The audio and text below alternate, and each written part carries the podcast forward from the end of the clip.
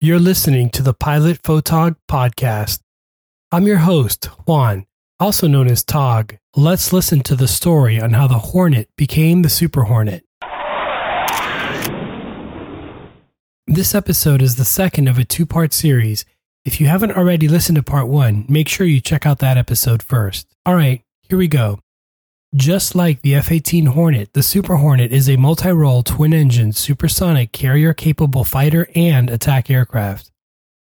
Although similar in appearance to the Hornet, the Super Hornet is actually a completely redesigned aircraft. With its larger wing, more powerful engines, and extended combat radius, Super Hornets are used as fleet defenders, air superiority fighters, long range strike aircraft with precision guided weapons, fighter escort, suppression of enemy air defenses, close air support, maritime strike, reconnaissance, forward air control, and even tanker missions. Essentially, the Super Hornet is capable of performing every mission type in the tactical spectrum, making it the embodiment of a multi role fighter.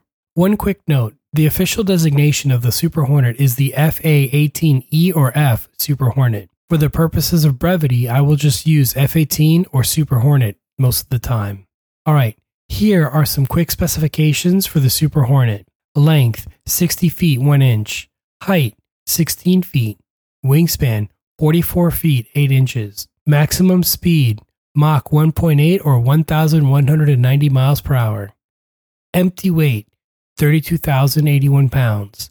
Maximum takeoff weight 66,000 pounds. Power plant two General Electric F414 GE400 engines each producing 22,000 pounds of thrust with afterburner. Just like the Hornet, the Super Hornet has an incredible array of weapons it can carry. And while the Super Hornet retains the internal 20mm M61 Vulcan cannon, it also adds two additional hardpoints, bringing the total up to 11. Some of the weapon options for these hardpoints are as follows. For air to air missions, the AIM 9 Sidewinder and the AIM 120 AMRAAM. For anti ship operations, the Harpoon and SLAM ER air to ground missions, the Maverick, Joint Standoff Weapon, Paveway Laser Guided Bombs, and traditional freefall bombs. For suppression of enemy air defenses, or SEAD, the HARM missile. And in the case of the Growler, which is an electronic warfare variant of the Super Hornet, external jamming pods. This list is by no means exclusive and should serve to demonstrate that if there is an airborne munition in the inventory, the Super Hornet can carry it. When it comes to sensors, the Super Hornet carries the AN APG 79 radar system, which is smaller and lighter than previous radars. Moreover, this system provides an enhanced view of the battlefield and allows for detection, identification, and tracking of multiple targets at range. Additionally, the Super Hornet can carry data link pods, which allow for one aircraft to lock into a target and another one to fire on it. A variant of the Super Hornet, the EA 18G Growler, specializes in electronic warfare and contains even more sensors and sensor pods. In fact, the internal 20mm cannon is removed to make room for advanced jamming equipment and sensors. Growlers provide escort jamming to confuse enemy defenses, as well as standoff jamming and deception roles. Since the Growler has 90% commonality with the Super Hornet, it can accompany other F 18s in all phases of attack missions. Defensively, Super Hornets and Growlers also carry flares and chaff dispensers to help foil enemy missile locks. Development When the Navy ordered the original Hornet, it was intended to replace older strike aircraft and serve as a complement to the larger and longer ranged F 14 Tomcat. And while the Hornet was good at performing many roles and much easier to maintain, its smaller size limited its combat radius. Following the end of the Cold War, the Navy began plans to modernize or replace the F 14, which was by then starting to show its age. When the cost of upgrading the F 14 proved to be too expensive, the Navy began seeking a replacement.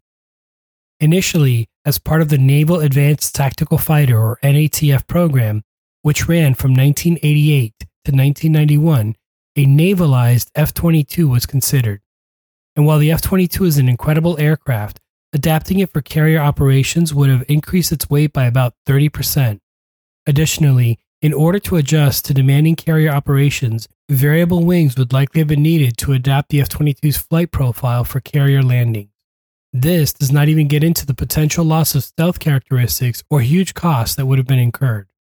For these reasons, the navalized F 22 concept was soon scrapped. At the same time the Navy was looking to replace the F 14, it was also seeking to replace the A 6 Intruder, which was an old airframe by the late 1990s. McDonnell Douglas had proposed the A 12 Avenger II, but the program was canceled after cost overruns, delays, and doubts whether the program could meet its stated objectives. This left the Navy searching for both a long range fighter and attack platform. Enter McDonnell Douglas. As far back as the 1980s, an enlarged Hornet concept was being proposed, which was known then as Hornet 2000. Determining it was safer to upgrade a relatively new design instead of creating something from scratch, the Navy decided to move forward. And while an enlargement of an existing airframe may seem like a minor modification, the enlarged and upgraded Hornet essentially became a new aircraft. However, in order to gain budget approval, the Navy kept the FA 18 designation to convince Congress that the program was a low risk derivative of the Hornet. After much testing and trials, the Super Hornet was approved as a replacement for both the F 14 and A 6 in February of 2000, replacing two legendary aircraft and essentially condensing the fleet to an all Hornet composition, ultimately left the Super Hornet with very big shoes to fill. We've mentioned some similarities between the Hornet and Super Hornet, but how are they different? Here's a few. The most obvious feature are the rectangular air intakes of the Super Hornet versus the round ones found on the Legacy Hornet. Due to its larger wing, the Super Hornet also has two extra hardpoints, meaning three under each wing versus two for the Legacy Hornet. Additionally, even though it's a larger aircraft, the Super Hornet has 40% fewer structural parts than the Legacy Hornet. Furthermore, the GE F414 engines have 35% more thrust than the original Hornet's F404 engines, and the Super Hornet also has enlarged leading edge extensions or LEX, which allow it to perform well at high angles of attack. The larger Super Hornet is also about 7,000 pounds heavier in the empty weight configuration and carries over 30% more internal fuel, which increases its range by over 50% as compared to the Legacy Hornet. Additionally, the Super Hornet can return to a carrier with more fuel and munitions still on board, an ability known as bringback. The Super Hornet's bringback capacity is over 9,000 pounds. And lastly, the Super Hornet is designed to be equipped with a buddy store or aerial refueling system to refuel other aircraft. When it is all said and done, the Navy considers the Super Hornet's acquisition a success, having met schedule and cost requirements. Today, the Super Hornet is produced by Boeing, with Northrop Grumman being the main subcontractor. Northrop Grumman produces the fuselage and vertical tail sections and also handles assembly of all its associated subsystems at its facility in El Segundo, California. Countries that operate the Super Hornet. Aside from the US Navy, Australia has ordered 24 Super Hornets and Kuwait has ordered 28. Canada, Switzerland, and Finland are all current operators of legacy Hornets and have expressed interest in purchasing Super Hornets to upgrade their air forces.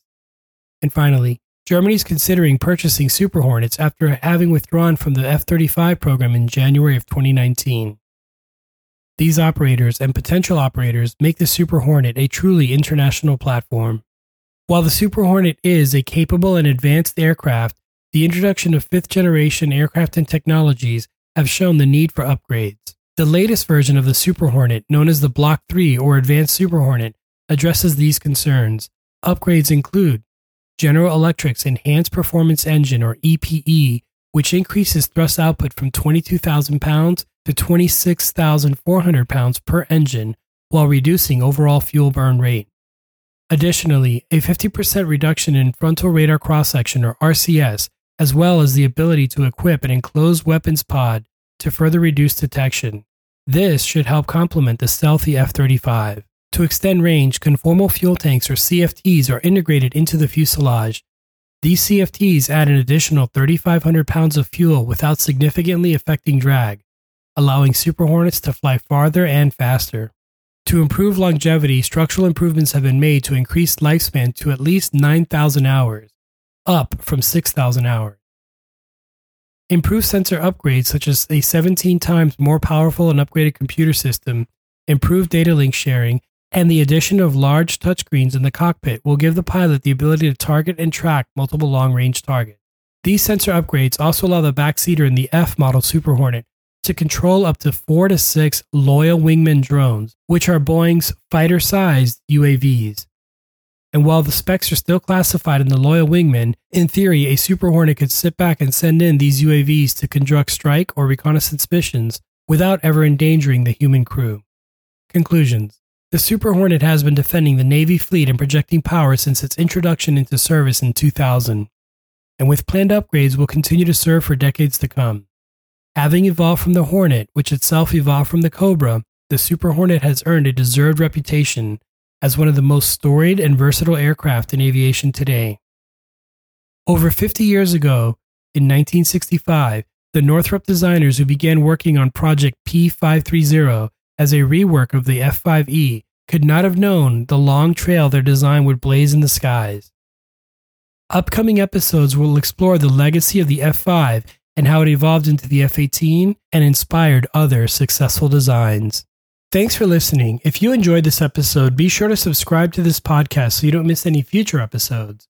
You can also check out my YouTube channel. Just search Pilot Photog, all one word. And lastly, you can find me in any social media platform at Pilot Photog. Be well, stay safe, and see you next time.